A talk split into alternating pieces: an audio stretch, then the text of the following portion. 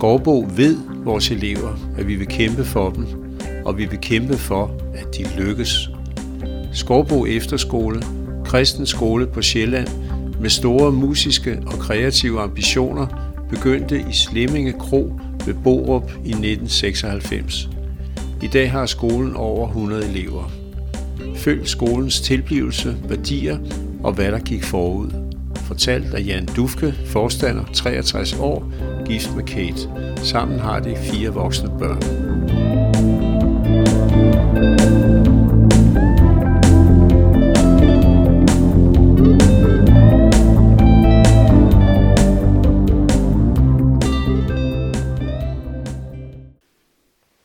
Jan, du er gift med Kate. Hvordan mødte I hinanden?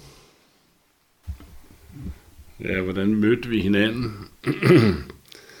øh, efter at have boet i øh, Nordjylland i otte år, så skete der det, at vi kom til himlen. Og det var jo Roskilde, hvor min far og mor de blev præstepar der. Og der var jo en meget, meget stor teenage ungdomsarbejde. Og øh, da den første sommer, vi boede der, der var vi på Kongelejren.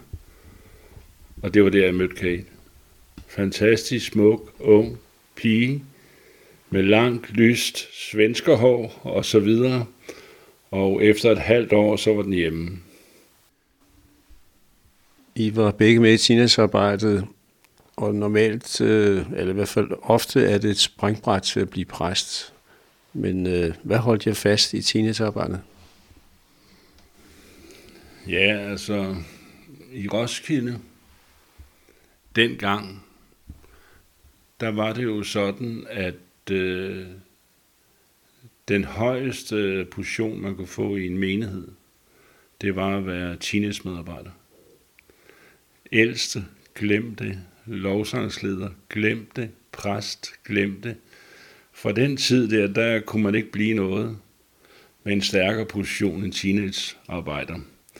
Tines medarbejder. Og jeg blev jo dannet af min gode ven Jørgen Fuchs, som var Tines leder dengang.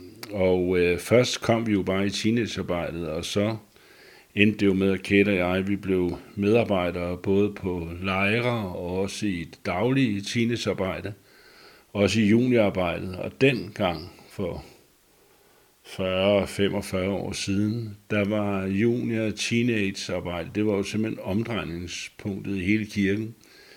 Vores kirke på Hedegade, den var jo levende hver eneste aften i ugen, og der kom hele tiden mennesker ind og ud. Og øh, vi havde berøring med rigtig, rigtig mange børn og unge. Og øh, jeg tænker jo også, at det øh, simpelthen var noget af årsagen til, at jeg begyndte at læse til lærer på et tidspunkt. Ikke? Efter læreruddannelsen? Øh, så boede Kate og jeg i et hus, som vi sådan set ikke var så glade for at bo i. Og på et tidspunkt, så sker der en eftermiddag, at øh, jeg bliver ringet op af Werner Jensen, som jeg selv har haft som forstander på Apostolsk Ungdomsskolen. Han fortalte, at han havde en lærerstilling, og øh, gerne ville have, at jeg prøvede at søge den. Og øh, det sagde jeg, det ville jeg overveje. Ikke ret lang tid efter, en time måske, eller to, der kom der så en, faktisk en politimand med sådan en, en stævning, som var en udsættelse af huset, altså vores lejekontrakt ophørte. Og øh, vi havde ellers betalt vores husleje og opført os pænt, og ikke holdt vilde fester og sådan noget. Men øh, den der situation, det tog jeg simpelthen som sådan et tegn på, at, at, det, at vi nok skulle videre. Og at det nok skulle være at blive lærer over på Apostolsk Ungdomsskolen. Og øh, det er jo sådan, jeg tror, alle, alle kristne, de har nogle narrativer, de bringer med, hvor de lige pludselig oplever, at Gud, han glimter og slår ned. Og det er jo ikke sådan, vi har sådan en, en hotline, der, hvor lige meget hvad vi laver, så beder vi til Gud, så får vi et svar. Vi navigerer jo i tilværelsen sådan med det, vi er. Og så nogle gange, så glimter Gud ind, og det der, der skete den eftermiddag, det er sådan et af de narrativer i vores liv, hvor vi siger, okay, det var nok Gud, der ville, vi skulle være der.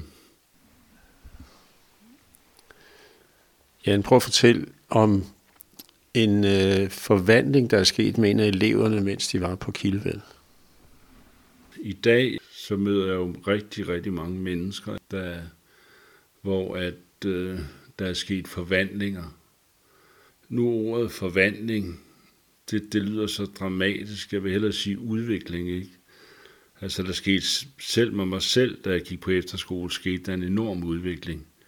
Og jeg oplever med rigtig mange unge, ikke, at der dels omkring deres faglighed, deres fag og sådan noget, at der, der er sket en udvikling, også omkring de sociale. Vi oplevede også nogle gange, der kom elever på Kildevæld, der sådan kom fra familier, der slet, slet ikke var, havde sådan en kristen baggrund.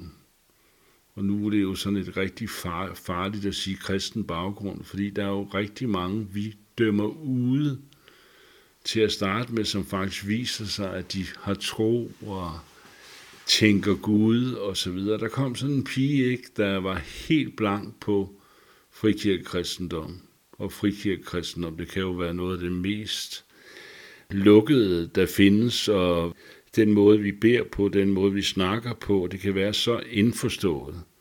Så hun havde tre måneder, hvor hun skulle tilpasse sig og lære sproget.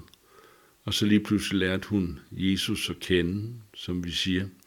Hun havde nogle gudsoplevelser, og de der gudsoplevelser, de har gjort det ved hende, at hun i dag, gift med en mand, har børn, og alle børnene, de er kristne, hun er missionær i dag, og så videre.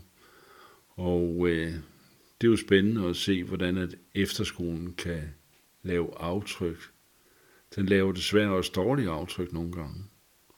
Man skal ikke tro, at det bare er sådan en, en stor sådan juhu-butik, hvor alt, hvad der sker på en efterskole, det er bare super godt. Der findes faktisk også dårlige historier. Sådan i opstarten, hvordan blev I overbevist om, at det var Guds plan med, med Sliminge Kro? Det ved jeg sådan set ikke. Det er man bare nødt til at tro på. Man er nødt til at tro på det, man har gang i. Det var da et rigtig voldsomt år, vi havde første gang. Første år. Vi havde sådan, på Kildevæld, der havde vi sådan haft en idé om, at måske 10-20 elever ville følge med. Og det endte med, at der var to, der fulgte med herover. Og resten sad jeg og visiteret i en telefon over fra Jylland. Så det var en meget, meget broget elevflok, vi havde det første år. Og hvad, der gik ikke anden 14 dage, så var, havde vi taget otte af dem i Ryhas, has, som vi sendte hjem en uge. Og så skulle vi til at forholde os til det. På et tidspunkt, så der havde man vagt alene. Kate havde så vagt. Så kom der nogle unge mænd. Øh, de kom kørende i sådan en bil med lad på, og stod der på ladet, og de havde sådan en høtyv med, vi var rigtig på landet, ikke? Og øh, de sagde, vi skal ind og have fat i nogle af jeres drenge, de har generet nogle af vores piger. Og øh, så det, Kate, hun er rimelig sej, så hun sagde, ej, I vil da ikke ind og slås med de små drenge, der er derinde. Altså, det kan da ikke passe sådan nogle voksne mænd som jer. Så kørte de lige så stille og roligt igen. Og øh, da vi øh, havde haft første år, så pustede vi ud og sagde, og vi fik alle sammen, vi fik at vide fra rigtig mange, det var rigtig godt gået. Det er lidt sjovt, for der er nogle af dem, som var der første år, hvor vi synes, at første år, det var virkelig, det trak søm ud. Så siger de jo om det første år, det var det mest fantastiske år i deres liv. Så øh, på mange måder, så var det jo rigtig, en rigtig, rigtig spændende tid, den der øh, tid i starten. Ikke? Og øh, vi var ikke så mange elever, vi var, vi var 55 elever. Det var det, der kunne være dengang. Og vi har faktisk alle årene næsten været fyldt helt. Og faktisk måtte udvide sådan lidt hen ad vejen hele tiden. Så nu er vi jo så de her 108-112 elever. Hvad er det, de unge skal opleve, når de kommer på Skovbo? De unge, de skal lære at gribe livet.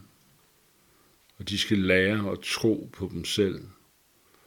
Og de skal lære, at øh, mennesker er forskellige, og at alle mennesker har noget at byde ind med. Og vi har de her tre personalistiske grundord på Skovbo, som vi prøver at snakke om i rigtig mange sammenhænge, og som altid danner udgangspunkt, når vi har konflikter eller læring på Skovbo, at alle mennesker er værdige, at alle mennesker er relationelle, at alle mennesker er engagerede. Og først og fremmest så er det en efterskoles opgave at skabe sunde, demokratiske borgere, der kan gå ind og ændre og være med til at øve indflydelse, positiv indflydelse i et samfund. Og øh, de skal lære det der med demokrati. Øh, det betyder jo en talt at lære, at ens stemme betyder noget. De skal lære, at de betyder noget, og de er en del af et fællesskab. Og så er det rigtig vigtigt for os at sige, at de her tre ord, værdig, relationel og engageret, de kommer jo i mennesket, fordi mennesket er en del af noget større, fordi der er noget ånd i mennesket. Der er noget, man kan kalde på i mennesket. Mennesket er skabt. Så vi taler rigtig meget om skabthed på, på skolen. Ikke? At, at vi ikke bare er en, et kemisk forsøg eller atomare byggeklodser, men at hver eneste menneske er unikt og enestående. Så det der med at bibringe værdighed til de unge, det er noget af vores væsentligste opgave. Så har vi vel 30 procent af vores elever, de kommer fra baggrunden, hvor et kirke ikke er fyldt så meget. Så har vi vel 70 procent, der kommer fra baggrunden, hvor kirke er fyldt noget. Og øh, der er nogen der, nogen, der stiller det spørgsmål, der siger, hvor mange procent af eleverne er kristne. Og det spørgsmål, det nægter jeg næsten at svare på. Jeg vil sige, øh, en ting er helt sikkert, Gud han elsker 100% af vores elever. Alle vores elever, de elsker af Gud, og de er på vej gennem livet, på rejse gennem livet. Og dem, der kommer sådan af blanke kirkemæssigt, dem vil vi gerne prøve at gøre dem lidt nysgerrige på det med kirke. De laver nye sange, lovsang. Det er jo ikke, det er jo sådan et frikirkefænomen, og så et fænomen i, et, i en afdeling af folkekirken, ikke? Og der er jo mange unge, der synes, at lovsang, det er rigtig, rigtig fedt. Der er faktisk også nogen, der synes, det er lidt anstrengende. Og, øh, men, men dem, der kommer med kirkefremmed baggrund, dem vil vi gerne gøre nysgerrige på tro og så videre. Så er der jo alle dem, der kommer med kirkebaggrund og går i søndagsskolen hele livet og været på lejre og lært alle, hele sproget øh, dem vil vi faktisk gerne udfordre lidt til at blive lidt mindre sort-hvide. Der findes jo rigtig meget sort-hvid kristendom. Og specielt blandt unge, der er man jo i den der fase af sit liv, hvor at man faktisk er meget modtagelig for sort-hvid kristendom. Dem vil vi gerne åbne lidt op og gøre dem lidt højere og gøre dem større og øh, få dem til at indse det her med, at når vi siger, at Gud elsker alle mennesker, så betyder det rent faktisk noget. Og gøre dem mere rummelige, gør, at de kan acceptere fejl hos hinanden, også hos dem selv osv. Og med det være med til at skabe de her hele, fantastiske, smukke, unge mennesker, der tror på livet, og øh, er klar til at gribe livet og er klar til at gøre en forskel. Skolen ligger lige op af hovedvejen til Ringsted, hvor en elev mistede livet. Hvordan kom I videre efter ulykken? Altså den her uhyggelige situation, hvor Jakob han øh, mistede livet, det var jo øh, det er jo sådan en situation, man ikke er forberedt på. Man har jo ikke sådan en bog, man lige går hen og tager ned af reolen, hvor at øh, der så lige står, hvad man skal gøre. Det kan godt være, at man har nogle krisemanualer og sådan noget. Men på det tidspunkt, det var andet år, vi var i gang, og det var i slutningen af oktober måned. der lå jeg oppe i min stue i sofaen og læste eller så fjernsyn. Og klokken den er fire om eftermiddagen, hvor det, det er begyndt at blive mørkt. Og lige pludselig hører jeg den her bil, der bremser. Og jeg kigger ud af vinduet, og der går to minutter, så står der 30 elever ude på vejen. Og jeg kommer derud, og så ligger Jakob der på, på vejen. Og jeg går hen og prøver at røre hans hånd og mærker, om han har puls, så det synes jeg faktisk, han har. Så sker der så det, at ambulancen kommer og, øh, og kører ham til Køge sygehus. Jeg er med i ambulancen. De stopper ud på motorvejen og, giver ham, og prøver at give ham sådan hjertestarter. Og øh, han bliver så kørt ind på, på skadestuen, og jeg sidder der og venter, og der går to minutter, så kommer lægen ud og siger, han overlevede altså ikke.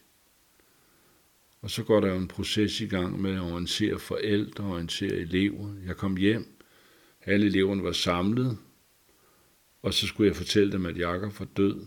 Og de havde jo holdt bedemøde og bedt og så videre. Og øh, jeg, har jo, jeg har jo altid været et meget humoristisk, skævt menneske, spændende tilgang til elever. Og jeg kan huske den situation der, hvor de troede ikke på, hvad jeg sagde. De troede, jeg tog gas på dem. Jeg måtte næsten stampe i gulvet og sige, nu skal jeg altså høre efter, det er alvorligt det her. Og så gik der en proces i gang. Forældrene kom, og eleverne græd, og nogle elever tog hjem, og så kom de tilbage igen, og begravelse og så videre. Det var en rigtig hård periode at komme igennem, men den gjorde faktisk noget ved os alle sammen. Det blev et rigtig, rigtig godt efterskoleår, det der. Men vi ville jo helst have været foruden. Og hver eneste år, der snakker jeg jo om Jakob, når jeg gennemgår regler og vej og sådan noget for eleverne, og fortæller om, hvor farlig den vej er. Vi har aldrig haft ulykker siden, selvom vi har morgenløb hver dag. Og, øh, og vi tror meget på Guds bevarelse. Så kan man jo så spørge sig selv, tror vi også på Guds mening? Oplevede vi, at der var nogen som helst mening med den situation der. Den var så meningsløs, som noget kunne være, og har ødelagt så meget for familie og så videre. Og øh, der er man jo nødt til, altså, man er nødt til som kristen også at turde tage livtag, også med livet, når det er svært. Og det lærte vi der. Og øh, vi kom videre, alle sammen. Hvordan takler I overtrædelser af reglementet? Jamen, elever, der går på skovbrug, de er jo alle sammen enkle.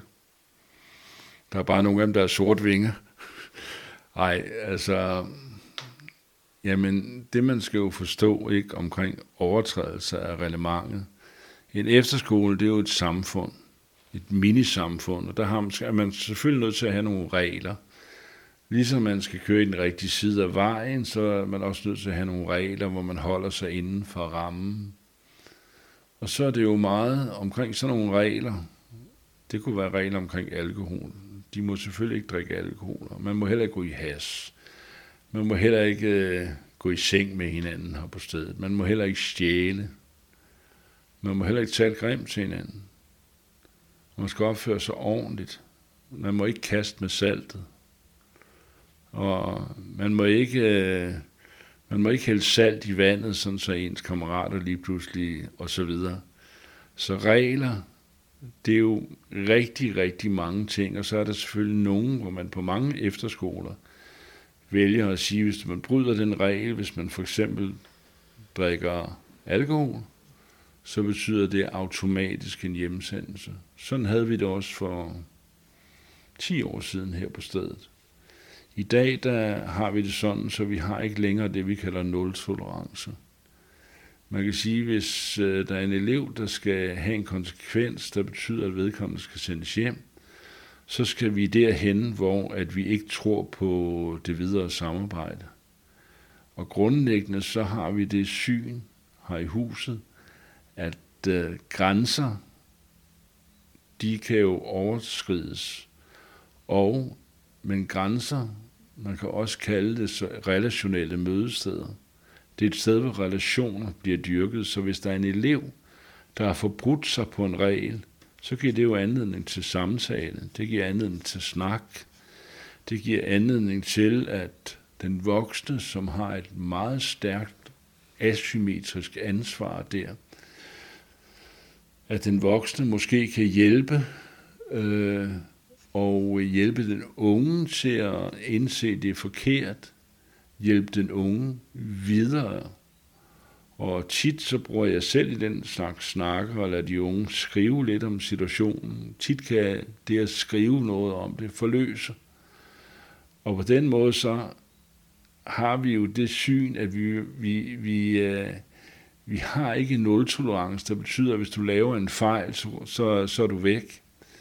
Øh, vi har det syn, at vi kan prøve at kalde på det bedste i alle unge, og ja, så er der nogle gange, det mislykkes, og det må vi leve med.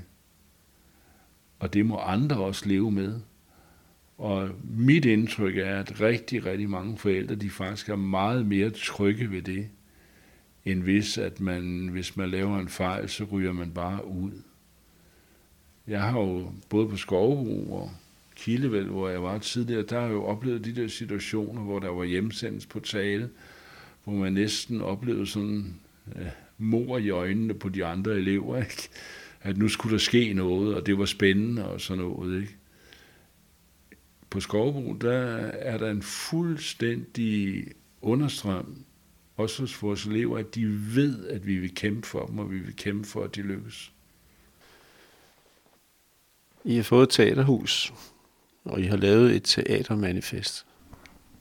Altså, Skovbo, den markedsfører sig jo sådan her kristen skole på Sjælland, med store musiske og kreative ambitioner.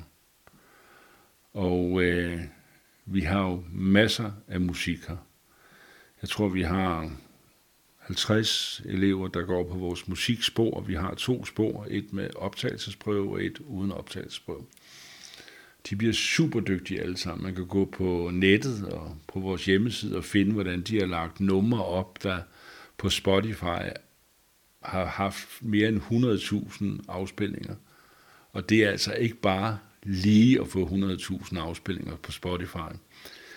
Øh, så har vi jo i alle årene lavet musical og teaterkoncert, og vores teaterkoncert er jo utrolig velbesøgt. Vi har jo 1600 betalende gæster hvert år, der kommer herud på landet for at få deres års, ikke livs, men med et af årets teateroplevelser.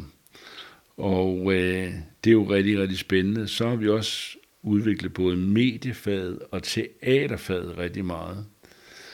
Og vi kommer aldrig til på Skovbo at lave øh, Ronja Røverdatter, eller Grease, eller sådan et eller andet købt teaterstykke.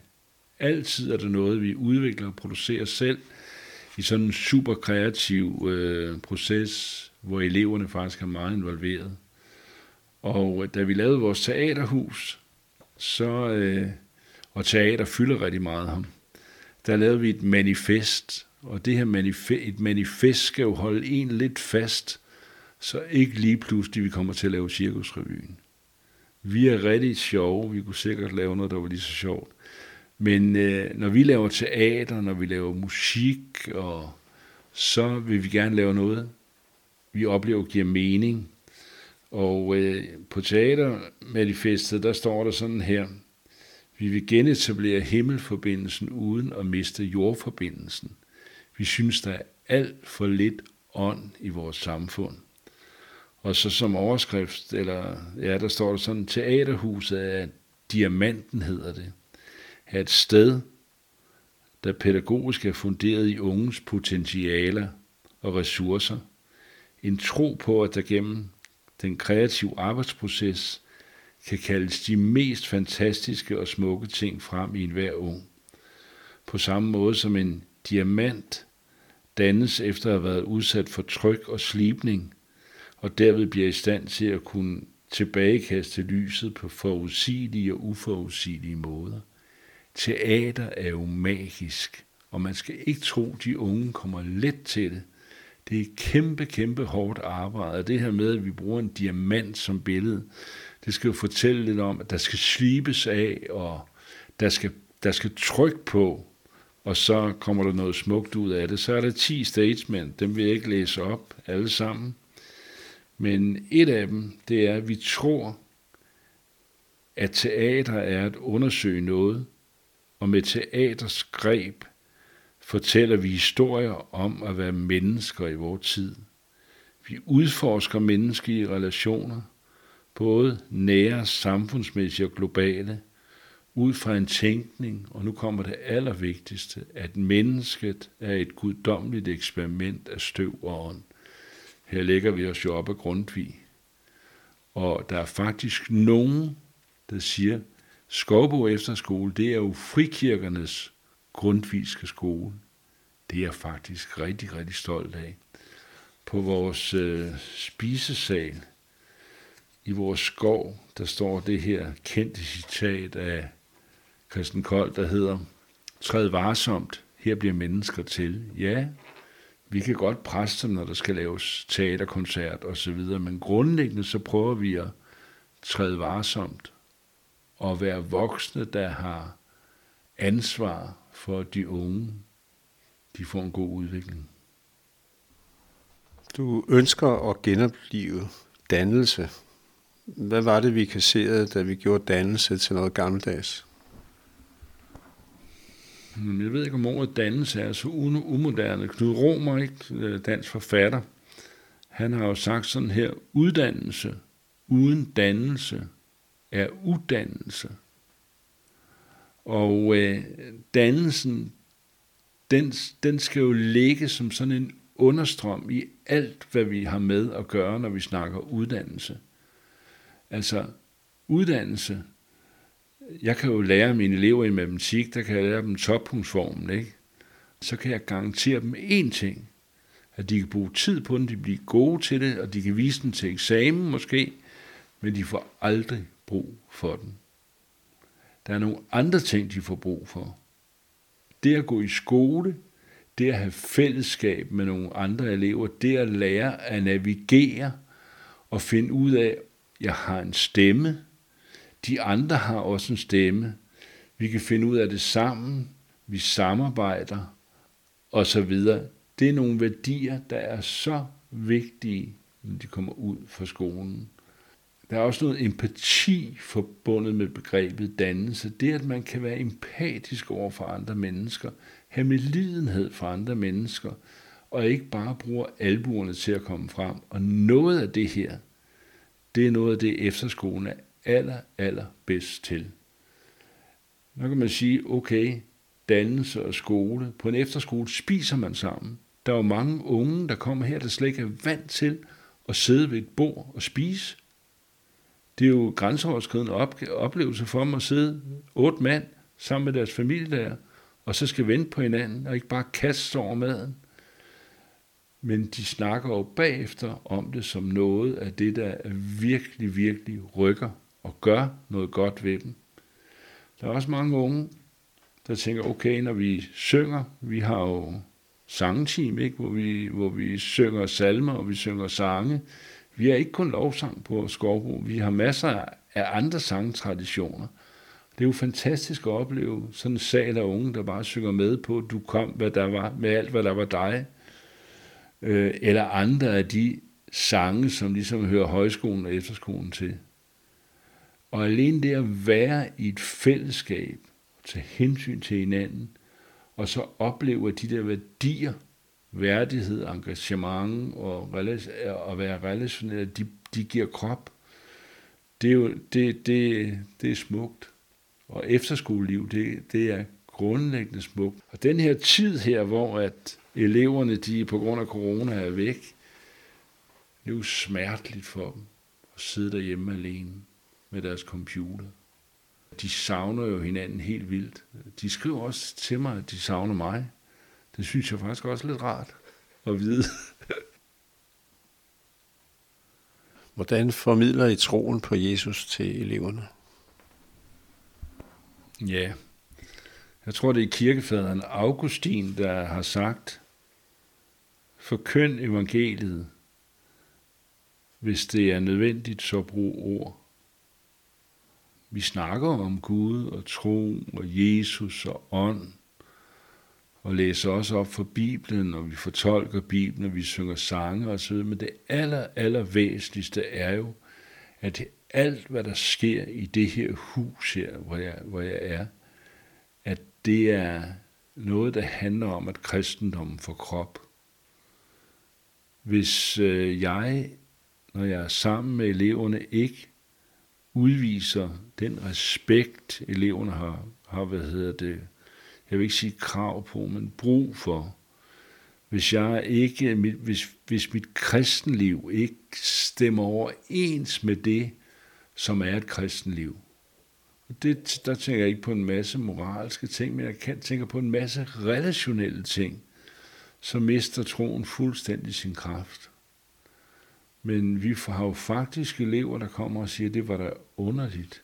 Der er en speciel ånd her i huset. Så kunne jeg kalde det helligånden. Der er nogen, der kalder det skovbånden. Men den der fornemmelse, den der af, at du er elsket, og lige meget hvem du er, så er du stadigvæk elsket. Du kan begå fejl, ja, men når du begår fejl, så er det væsentligste, det er, hvordan du rejser dig op igen. På den måde så sætter vi et meget langvarigt tros aftryk i mange unge. Og øh, der er mange unge, der kommer tilbage og siger, hvis vi er gamle elevdage, og vi så har lovsang, så siger åh, vi har glædet os til, at vi skulle synge igen, og så videre. Ikke? Og øh, det har noget at gøre med, at det, de værdier, der er her i huset, de faktisk, man faktisk kan komme videre på dem i livet. Så er der nogle unge, vi møder mange år senere, der ligesom siger, okay, dengang jeg var der, der satte troen sig i mig, og den er blevet der siden. Der er også nogen, hvor det bare har været forbigående. Her den anden dag, for ikke så længe siden, der blev jeg ringet op, eller på Messenger af en tidligere elev, jeg havde. Og han er gået her for 12 år siden. Gik her tre år, 8., 9. og 10. klasse. En dreng, der havde det rigtig, rigtig skidt. Han havde problemer med sine forældre. Hans far var katolik, og øh, den her dreng, han, øh, jeg mødte ham for nogle år siden, der var han taget en uddannelse, han var blevet en pædagog. Nu skrev han til mig, jeg har sådan været lidt i kontakt med ham før, fordi han er begyndt at læse til katolsk præst. Og han skrev til mig her nu, at han lige blevet sendt hjem fra Vatikanet. Han går på seminarium dernede øh, på femte år. Han var lige blevet sendt hjem fra Vatikanet øh, her i forbindelse med coronaen. Det var før det rigtig brød ud dernede i Italien, og spurgte, om han måtte komme og besøge mig. Han kom her, og så besøgte han Kate og jeg, og vi sad her en søndag eftermiddag. Han kom kørende i, han bor inde i den katolske kirke nu, han kom kørende i generalvikarens bil. Og så siger han til mig, Jan, min trosrejse, den startede på Skovbo. Der oplevede jeg Gud. Jeg oplevede et af vores ungdomsmøder til allersidst, der oplevede jeg simpelthen bare, at Gud han var der. Jeg gik op på mit værelse, og det var som om Gud, han kom ud alle steder, af toilettet, af vandhanen. Jeg kan ikke forklare det, siger han, men det var der, det begyndte alt det her med Gud og mig. Og nu har jeg så været på en lang rejse. Til sommer skal jeg, er jeg færdig, så bliver jeg præst. Så skal jeg aflægge sylibatløftet og så videre. Ikke? Og jeg fik en lang, vi havde en lang, lang snak om, om hans fantastiske rejse. Og så tænker jeg, tænk, at det her sted bare har været med til at sende ham ud på den her rejse med tro og Gud og så videre. Vi er jo ikke noget særligt. Eller også er vi. Men vi vil jo gerne være ydmyge omkring vores tilgang til alt det her med tro og så bare leve nogle autentiske liv, og så smitter vi af på nogle mennesker. Desværre smitter vi måske også dårligt af på nogle mennesker, fordi vi er jo ikke på nogen måde perfekte. Men øh, jeg har indtryk af, at vi smitter godt af på rigtig mange.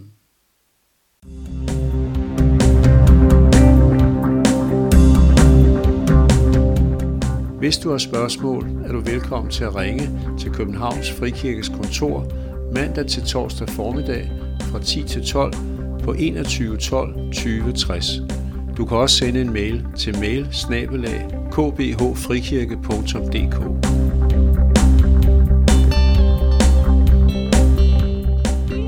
Optaget og redigeret i marts 2020 af Bjørn Hansen. thank you